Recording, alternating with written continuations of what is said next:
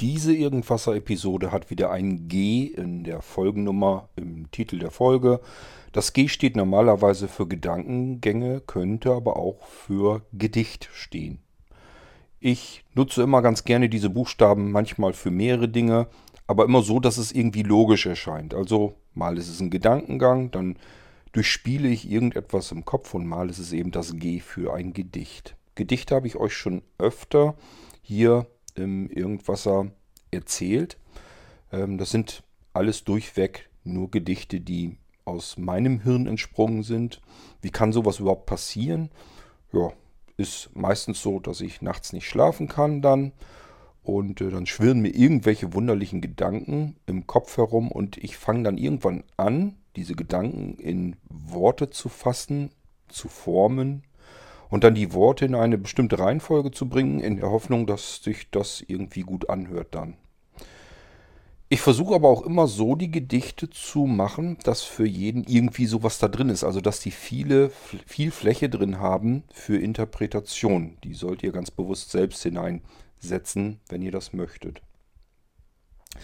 Das Gedicht, was ich euch heute erzählen möchte, eigentlich genau genommen sogar vorlese, ähm, heißt Die Welt steht still und sie bezieht sich natürlich auf diese etwas seltsame Zeit, die ich so in meinem Leben ja nun auch noch nie ähm, durchlebt habe, so wie ihr alle höchstwahrscheinlich nicht. Obwohl sich mein Leben eigentlich ganz normal anfühlt. Ähm, ich habe Arbeit, ich kann hier überall rumlaufen. Auf dem Land ist das alles halb so wild. Aber ganz klar, man merkt es natürlich dann trotzdem. Ähm, logisch.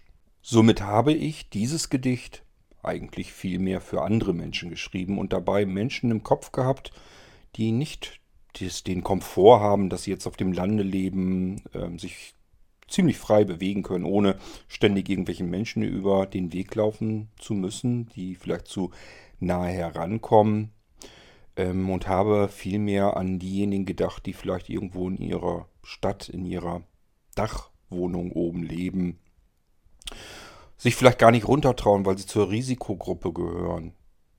An Großeltern, die jetzt plötzlich ihre Enkel ewig lang nicht mehr sehen können oder wollen, sicherheitshalber. Wer will schon das Risiko in Kauf nehmen?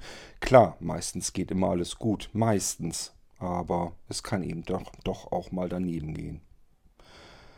Ähm, also mir ist natürlich schon bewusst, dass für viele Menschen da draußen das Ganze nicht so glimpflich abläuft und viele Menschen sich eben durchaus Sorgen machen.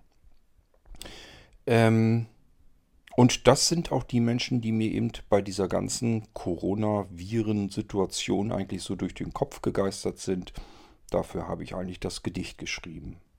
Es geht also um ein Corona-Gedicht, wenn man so will. Keine Sorge, es kommt kein einziges Mal das Wort Corona oder Virus oder sonst irgendetwas darin vor, sondern nur, wie man die Welt wenn man sie aus bestimmten Blickwinkeln betrachtet, im Moment eben betrachten kann. Die Welt steht still.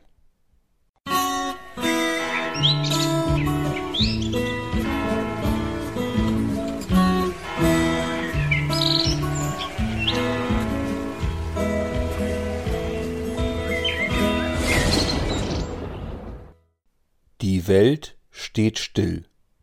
Gefrorene Momente, Niemand lebt so, wie er will. Schweigende Talente. Unerhörte Melodien und Stimmen, die nicht mehr singen. Leere Bühnen überall, in den Reihen, die nicht klingen. Applaus, den keiner hört, ohne jeden Hall. Winter durch den Sommerrahmen, zur Distanz gezwungen. Niemand in den offenen Armen, nicht die Alten, nicht die Jungen. Furcht vor dem, was könnte sein, und Furcht vor dem allein? Oder zu viel Ignoranz und Übermut? Hoffen wir, es geht schon gut. Wichtiges wandelt sich zur Bedeutungslosigkeit, verdrängt von dort neue Helden für diese Zeit. Unsere Seele ist bedeckt, kein Lächeln scheint hervor, Gefühle sind versteckt, als wenn man sie bereits verlor. Die Menschen verharren in anhaltender Geduld, und jeder meidet schwere Schuld. Liebe Floskel, gut gemeint, ersetzt du nicht Berührung mir. So normal uns alles scheint, bleibt letzter Zweifel auch in dir. Die Welt steht still und dauert an, Zeit, die niemand will, und Einsamkeit, die keiner kann. Gebe Acht auf dich und verweile mit dem Wissen, deine Herzensmenschen tun es dir gleich, denken an dich und vermissen.